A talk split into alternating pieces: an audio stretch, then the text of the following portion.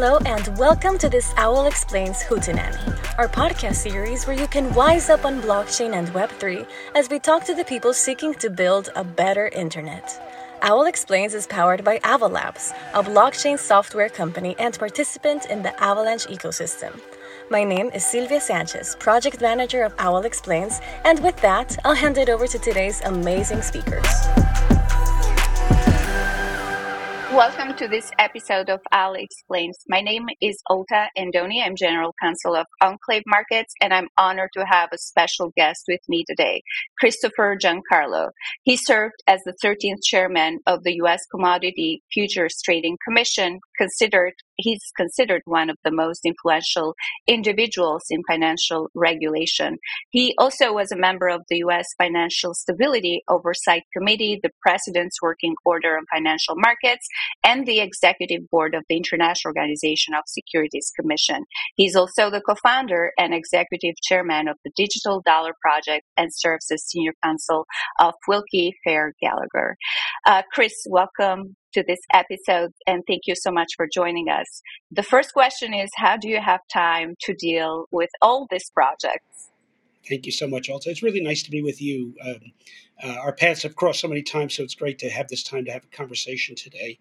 And, you know, uh, one of the sweetest um, uh, pleasures in life is to have a lot of interesting and challenging work to do. And so um, all of this, these things you mentioned uh, make life very sweet and interesting have all of these things to pay attention to. And what I'm really passionate about is uh, is how do we think about the dollar in a new world of uh, both decentralized and centralized systems of value. So uh, that's something we'll talk about today. And uh, Chris, you've been doing uh, a lot, especially since you co-founded the Digital Dollar Project, and we are all dealing right now with this shift from traditional fiat currencies to digital formats, uh, supported by blockchain technology. Uh, that definitely represent a significant step toward modernizing financial systems. I would like to hear a little bit more. Uh, what are you working on right now? How did the whole idea behind Digital uh, Dollar Project started, and what is its mission? Thank you so much. The Digital Dollar Project uh, is really a very simple idea, and that is in a world in which uh, value is increasingly moving off of uh, singular bank balance sheets um, into a world of, uh, of both centralized and decentralized digital networks of value how do we uh, uh, enhance the dollar and its role as a world reserve currency? How do we future proof the dollar for this coming world? And how do we do so in a way that really preserves the values uh, that the dollar has historically stood for? Values of free markets, free trade, free enterprise, and, and free enterprise with uh, a zone of privacy for people's financial transactions, uh, privacy and the rule of law how, do we do that uh, in a world that is rapidly changing? You know, the world that that we grew up in, where where money was either a, a liability of a of a registered uh, bank institution or existed in cash form as a liability, or at least the full faith and credit of the U.S. government we're going into a world where it's going to be much more fragmented. We're going to have decentralized systems of value. We already have decentralized systems of value like Bitcoin and Ethereum that I dealt with um, uh, at the C and engaged with at the CFTC. Systems where banks are going to develop uh, tokenized systems uh, for their account holders. And of course, we're going to have, and we have stable coins growing at an enormous rate dollar based. And then, of course, CBDC. Now, whether or not the U.S. deploys a digital dollar or not, and the, C, the digital dollar project does not call for the deployment of a U.S. digital dollar, certainly until much more experimentation has been done and a democratic process decides to go forward. But we do, nevertheless, concern ourselves with what is the future of the dollar itself in this world world. And there will be CBDCs. As the Atlantic Council has reported, over 100 countries are actively at work on CBDC, including some of the world's largest economies like China and the European Union, uh, which are moving ahead very quickly. And in moving ahead, they are developing the global standards for how CBDCs will operate. And the United States, sadly, uh, is not playing a leadership role in that development. So, with the Digital Dollar Project, really advocate for the U.S. to uh, play a, a, leading role in this, to lead with the values that have made the dollar one of the world's aspirational currencies, uh, to do so in a way that protects personal privacy, individual economic liberty, but to do so in an affirmative, active way and not leading from behind, is a phrase that was used a few years ago. This is not something we can lead from behind. We need to lead from the front in making sure that the digital future of money is one that is safe for democracy. Uh, I fully agree with you, but it seems like especially more and more recently, we are seeing a lot of more resistance, uh, especially from uh, uh, U.S. Federal Reserve. First of all, they announced the project uh, Project Hamilton, if I'm not mistaken about the name, and I think this was uh, uh, a research how CBDCs might be technically designed, and I think that now we see that the hypothetical U.S. central bank digital currency is becoming more and more controversial. Uh, for example, uh, I think recently uh, during DC FinTech Week, uh, Federal Reserve Vice Chair uh, mentioned that he uh, they have not made a decision yet about CBDCs, but he did definitely call for a stronger regulation uh, on stablecoins. I also uh, just uh, recently attended Blockchain Association uh, summit where uh, represented uh, Congressman Emmer actually seemed like he's not only he's not a big fan of CBD CBDCs, but he also referred to that to the fact that definitely CBDCs are going to to instill more government governmental control. how do you think we should deal with all this resistance that uh, we are facing about CBDCs? So, first of all, um, let's put in context where we are in, at the end of 2023. Um, we are um, at the tail end of a of a 60 year period following the end of World War II, um, a longer period than that, 70 year period, in which the United States, the dollar, um, uh, have been dominant globally. Um, uh, in fact, I would say there's four pillars to the dollar's dominance. It's the dollar itself. It's the role of U.S. commercial banks, um, the, the, the dominance they play in the global economy, the dominance of the Federal Reserve, and the dollar, uh, the dominance of U.S. market and and bank regulation uh, institutions, um, and and it's not surprising, therefore, that our leadership in Washington, our leadership at the banks, our leadership at the federal bank, uh, the central bank, um, uh, that grew up in that world are cautious when it comes to a new technology, an internet based technology that has the potential to radically transform, to radically disrupt, and, and, if, and if not done carefully, uh, rapidly diminish the role of the dollar in those institutions in the coming uh, digitally networked value of the 21st century. So it one can understand their cautiousness about this. I'm sure Kodak was very cautious when the internet came as well. Um, uh, and caution um, uh, can lead to just as well as it, as as as risky action can lead to um, uh, mistakes. So can over caution, and I think the challenge for the United States right now is to recognize that what's worked so well in the past may not work well in the future if we're not um, affirmatively engaging with this technology. To think that somehow the internet, that has changed everything we know about social interaction and, and online retail and communications, information sharing, is not going to change um, uh, finance and, and banking and money itself is naive. Of course it is. And what we need to do is be out there in front. Now, um, I have a great deal of respect for Congressman Tom Emmer, with whom I've spent a lot of time, who has very legitimate concerns about loss of privacy in the development of central bank digital currency. And, and, if, and if we take China's digital currency, for example, we know that it will be used as a surveillance tool. But the United States isn't the only democracy to be concerned about that. Europe is, and Europe is setting standards for privacy. Now, they may not be perfect, which is all the more reason why we, the United States, need to be engaged in this Otherwise, the European standards at least will be the dominant standards for democracy, and, and they may or may not reflect our values. So the notion that the right response to privacy concerns in CBDC is to just say no to CBDC is kind of a mistake. And, and I say that with great respect to Tom Emmer. That just means that others are going to set the standards for privacy. And to think that somehow we can leave it to private enterprise like stablecoins um, and rely on them to get privacy right, well, that hasn't worked out so well in the area of, of, of social media that have not protected our privacy. In fact, they've they've they've done everything to exploit our technology. And when government has told them um, what information to share and what information to, to censor online, private actors have been only too happy to do so, as we've learned with the uh, Missouri versus Biden case that has now been affirmed at the Third Circuit.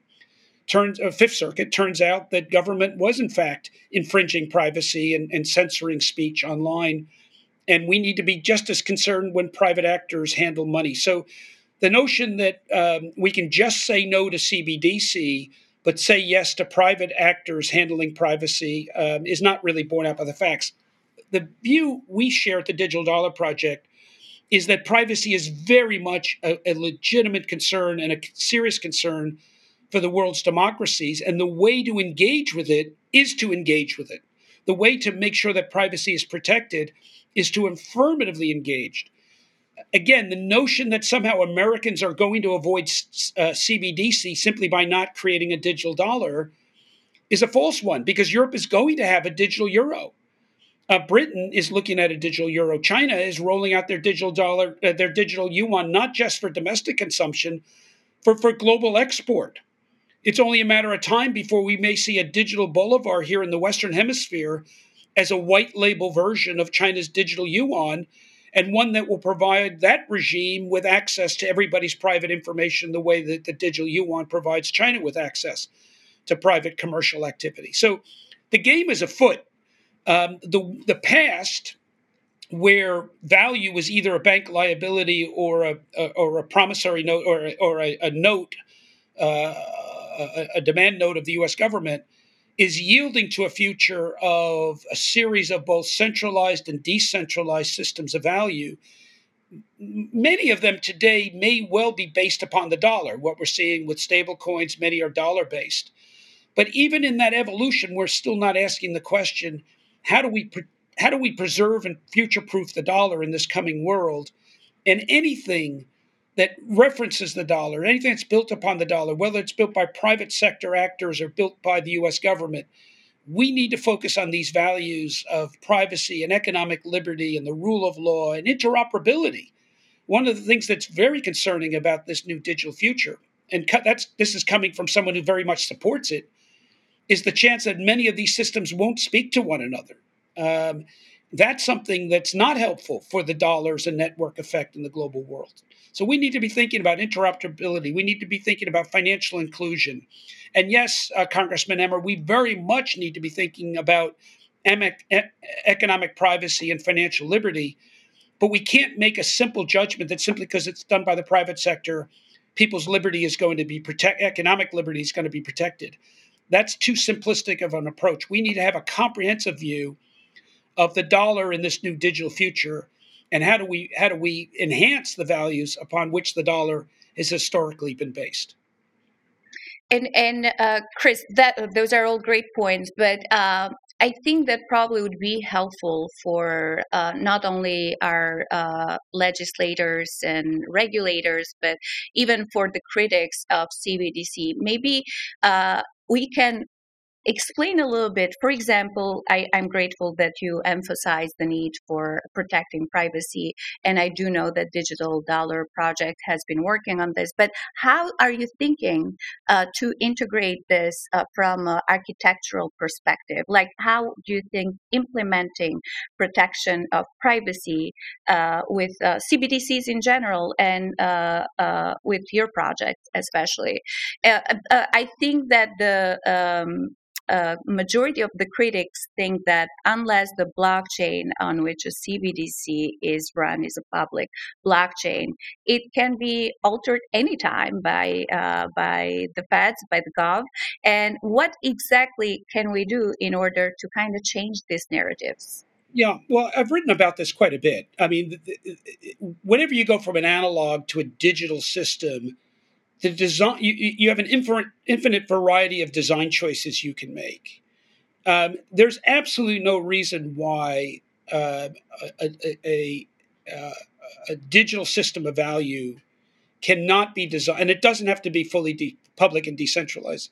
Couldn't cannot be designed to be privacy protecting. We know whether it's zero knowledge proofs, homomorphic encryption, or other privacy enhancing technologies that digital systems of value can be designed to protect privacy. We just need to resolve ourselves that that has to be the uh, uh, the, the, the core conditions of any system that touches the dollar, whether it's run by the private sector in the form of stablecoins or whether it's run by the U.S. government itself. Um, and in fact, I think that's what policymakers should be focused on. I, I was quite disappointed, and I wrote an op ed in the Hill magazine that the proposed stablecoin legislation says very little to nothing about privacy. So here we are concerned about CBDCs um, uh, uh, invading people's privacy, and yet we're about to um, consider and, and, perhaps adopt stablecoin legislation that says very little.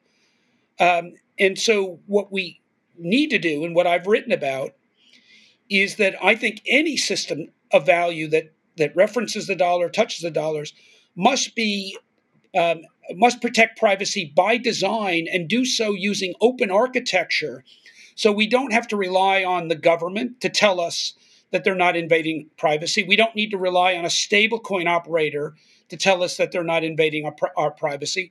We can oh, an open architecture will allow us to see for ourselves that our privacy is being protected. It is doable. We need the resolve. And that's why so much of this debate is actually not a technological debate, but it's a policy debate.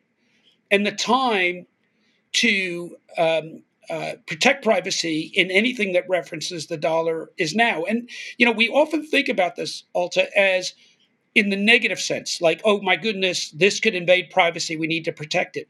The way we should be thinking about it is that if we make privacy protection an affirmative design element of anything that touches the dollar, we may succeed, therefore, in, in, preserving the dollar as the world's reserve currency for three more generations because everything else will be invading their privacy, but anything that touches the dollar can't. And that should be our policy choice.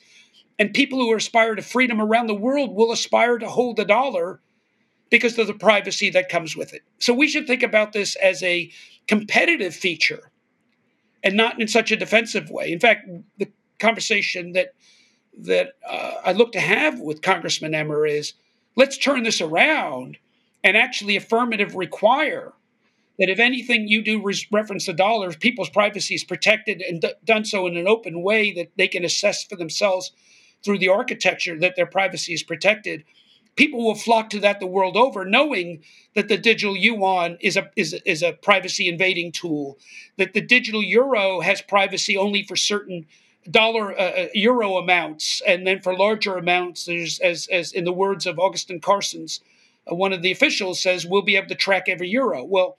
I think that's something that Americans have historically rebelled against, and rightly so. Let's get privacy right and, and actually position the dollar as the world's uh, currency to have.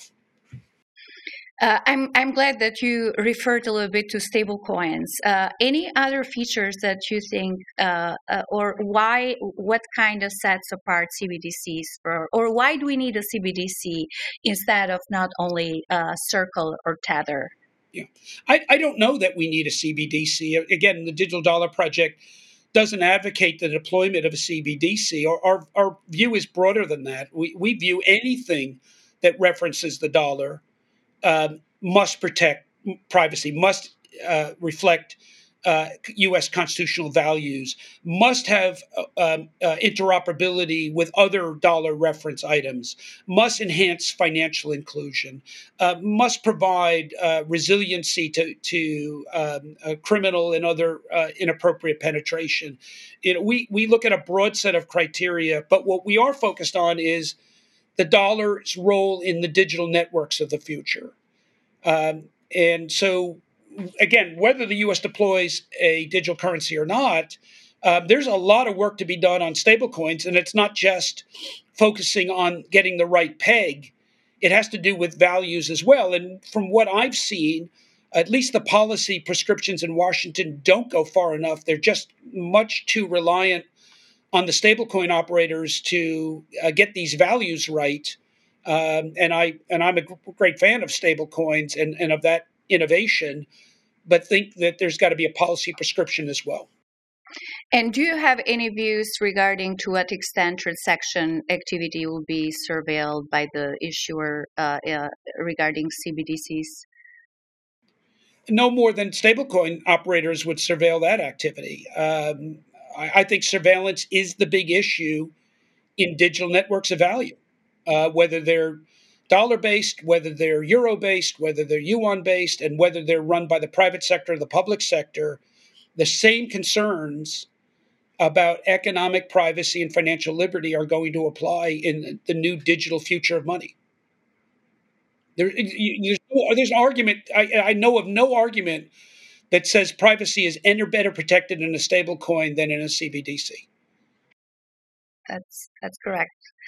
Uh, Chris, do you have any thoughts on CBDCs losing their pegs? Uh, are, do you think that let's let's put uh, the question this way: Are the risks of CBDCs using its peg same as a dollar bill, in your opinion, or do you think that the chances that CBDCs lose its peg seems substantially lower, probably than USDC versus USDT?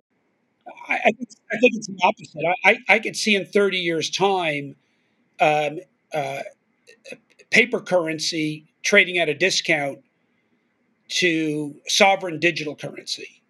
And and why is that? Because sovereign digital currency will have all the features of ability to use in the metaverse, uh, ability to transact 24/7 365 instantaneously. And uh, those old dollar bills, you still need to stuff them in a suitcase and get on an airplane if you want to move them around the world. Um, and so I think it's it, what what makes this digital future so exciting is the ability to uh, speed, efficiency, um, uh, timeliness, um, and, and, the ability to, inter- uh, to to engage in, in internet commerce, which simply isn't available in paper with paper money. And financial inclusion, the ability to bring millions more people into the global financial system that can't access it today because they don't have sufficient uh, credentialed identity to access bank money. And so they live in a cash world, which means they're excluded from the internet. Um, but in a digital world, we can bring much more people into the system um, without the you know for, for for transactions in digital money that don't necessarily require credentialed identity to participate. Um, so, I mean, I, I, I could see actually the reverse. I could see, um, um, uh, uh, uh, it, you know, old-fashioned paper money trading at a discount. While while it may enjoy the full faith and credit of the government, it will trade at a discount to sovereign uh, digital currency um, that re- that enjoys the full faith and credit. I could also see it at some point in time um, that perhaps stablecoins, as even with a good peg, may still trade at a discount to um, to sovereign CBDC because it, it's still the obligation of a corporate entity. It's not the obligation um, of a government. Uh, and uh, we have been building so much, and those are all uh, great uh, features, especially when we refer to CBDC stablecoins. But I think that we're still behind, a lot behind as a country. I'm curious to hear your thoughts, Chris. How far behind the rest of the world uh, do you think the U.S. is, and what do it will take for us to act? I think, I mean, hopefully not regulation by enforcement. Uh, that that has been pretty much the course of action from our uh, regulators so far. But what else do you think we should do as an industry? Like I'm I'm grateful for the amazing work with uh, with your project, uh, Digital Dollar Project. There are so many builders in the space. There are so many layer one protocols continuing building in this industry. But I still think that we're many steps behind. Uh, what are we missing, Chris? Or what uh, would be your advice uh, for our regulators, or even in general as an industry? Yeah. So I, I don't. Again, I, have said this before, but I just want to repeat it. Um, I don't think the race is for the U.S. to deploy a, C, a, a digital dollar, a CBDC, ahead of any other major bloc. Uh, uh, I understand the motivation for China. I understand the motivation for Europe, and and the hundred other countries that are working on this. I don't think the United States certainly does not need to be first, but we need to be today at the leadership table around the globe that are setting the standards for central bank digital currency, standards for interoperability, standards for financial inclusion, and most importantly, standards for privacy and, and economic liberty. And that's unfortunately where the United States isn't having the role of influence that it ought to have. 30 years ago, when the first wave of the internet came, an internet of information, the United it was really the United States led. Other democracies were there with the United States, but they led in making sure that that internet was one that was an open architecture um, where information could freely flow and and and and tyrannical governments or, or, or closed societies at least couldn't close off the internet to make it safe for you know their government messages or propaganda. Um, Thirty years later, we're we're in the development of a new phase of the internet, an internet for transferring value, storing and transferring value. And unfortunately, if you look at the dozen or more pilot projects that are taking place around the world, the United States isn't at any of them. And in these pilot projects are where standards are being set.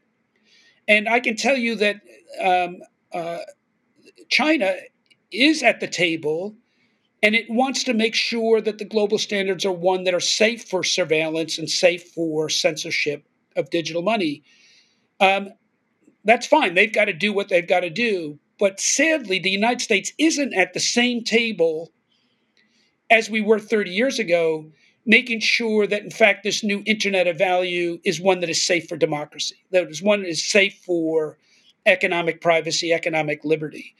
And that's really the missed opportunity. It's not about rolling out a CBDC. Maybe we never roll out a digital dollar. Maybe we get the policy right and our stablecoin operators, uh, uh, based upon the dollar, serve this well. Um, that's, I think, less of a concern. You know, we in the United States have traditionally done many things through the private sector as well as through the public sector, and most often actually through a partnership between the two.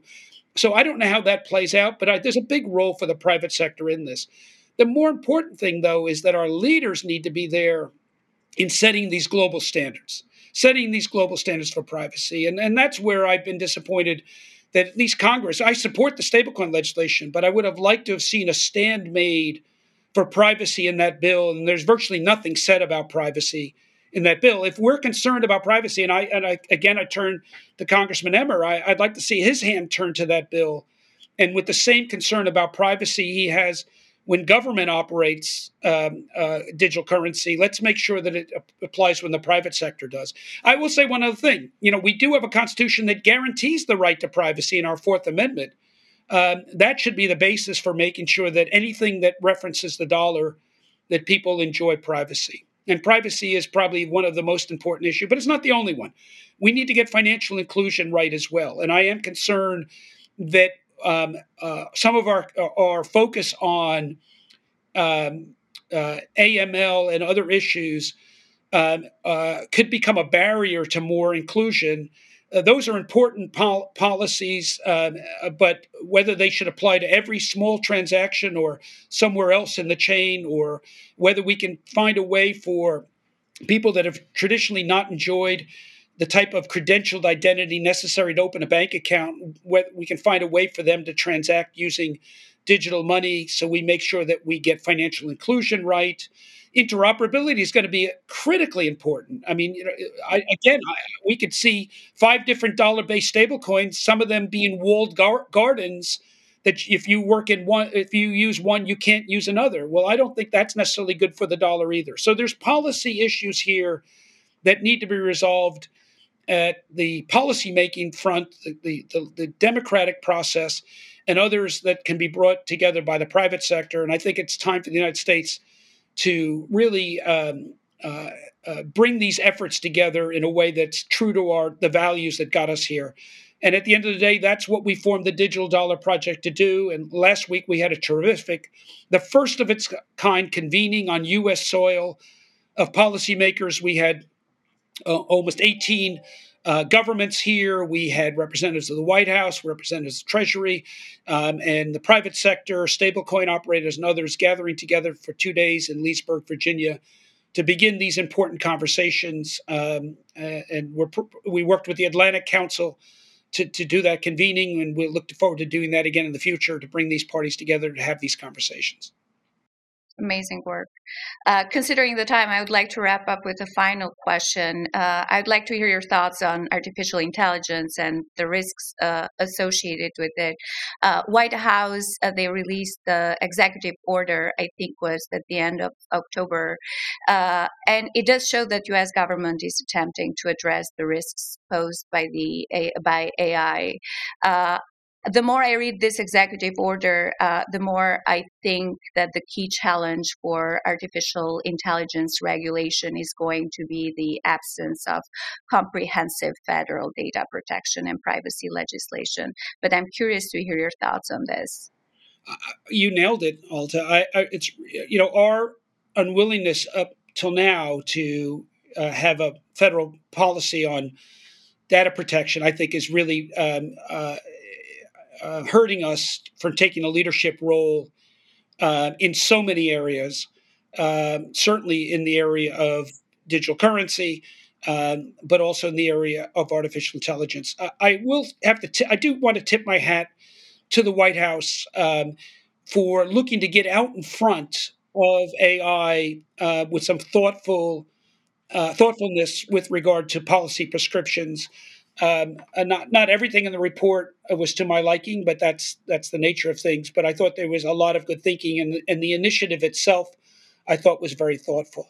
In a similar way, I, I think this administration attempted uh, a year or so ago to get out in front of digital cu- currency thoughtfulness, but I think some of that ha- has bogged down. Um, you know, we're going to see the United States and its dominance of the world's financial system for the last seven years are going to face some real challenges in the 21st century on the technological front. It is digital networks of value, tokenization, it is artificial intelligence, and ultimately it's going to be about quantum computing. And we really need to bring some of our best minds forward um, to to help the political class sort their way through these. Um, but I can tell you one thing that I know for certain: you can't lead from behind in these areas. We must lead from the front. In 2017, when Bitcoin first appeared on the scene at the CFTC, at least, um, we engaged with it and created a framework for Bitcoin futures to operate in a regulated environment. And at the time we did that, we received a lot of political criticism for doing so, saying that we ought to just push it out of the regulatory environment, that somehow by bringing it into the regulatory environment, we were legitimizing it. Well, five years later, that market is, is, is deep, it's liquid, it's transparent, and it's well regulated. I think the choice at some political risk for policymakers is not to try to push away technological innovation, but to engage with it early on in, in a thoughtful, intelligent, responsible way, but to engage and I think the United States needs to engage with these new digital systems of value and not put our head in the sand. Um, you know, 50 years ago, or probably 40 years ago, when nuclear power was being developed by countries to power their energy grids, uh, the United States came up with a, a policy of just say no to nuclear power. We pushed it offshore and we allowed our economic competitors like France to perfect it. And I'm afraid some of those people that say just say no to CBDC, all they're doing is making sure that our economic competitors and adversaries like France uh, and, the, and, the, EU and, and, and China are going to do a better job than perfecting this than we will, which means our values won't be the ones that will dominate. It will be other values. So we need to engage, whether it's AI, uh, whether it's digital networks of value, we need to be at the leadership table. We can put aside for a long time the decision of whether to deploy a CBDC, but we need to be at the global table setting the standards for all digital systems of value, certainly any ones that reference the dollar and that's where, to your point about are we behind, we are behind in leading with our values. I appreciate your input, Chris, uh, and I fully agree. We have to be leaders in the space, and hopefully, this podcast, I'm sure that uh, we're going to try our best first to send it to regulators, legislators. But I really appreciated having you here today. It was an honor uh, listening to your insight, very thoughtful insights. I hope to have you back uh, for Owl Explains another episode again. Thank you so much. We hope you enjoyed our Hootenanny. Thank you for listening. For more hootful and hype-free resources, visit owlexplains.com. There, you will find articles, quizzes, practical explainers, suggested reading materials, and lots more. Also, follow us on Twitter and LinkedIn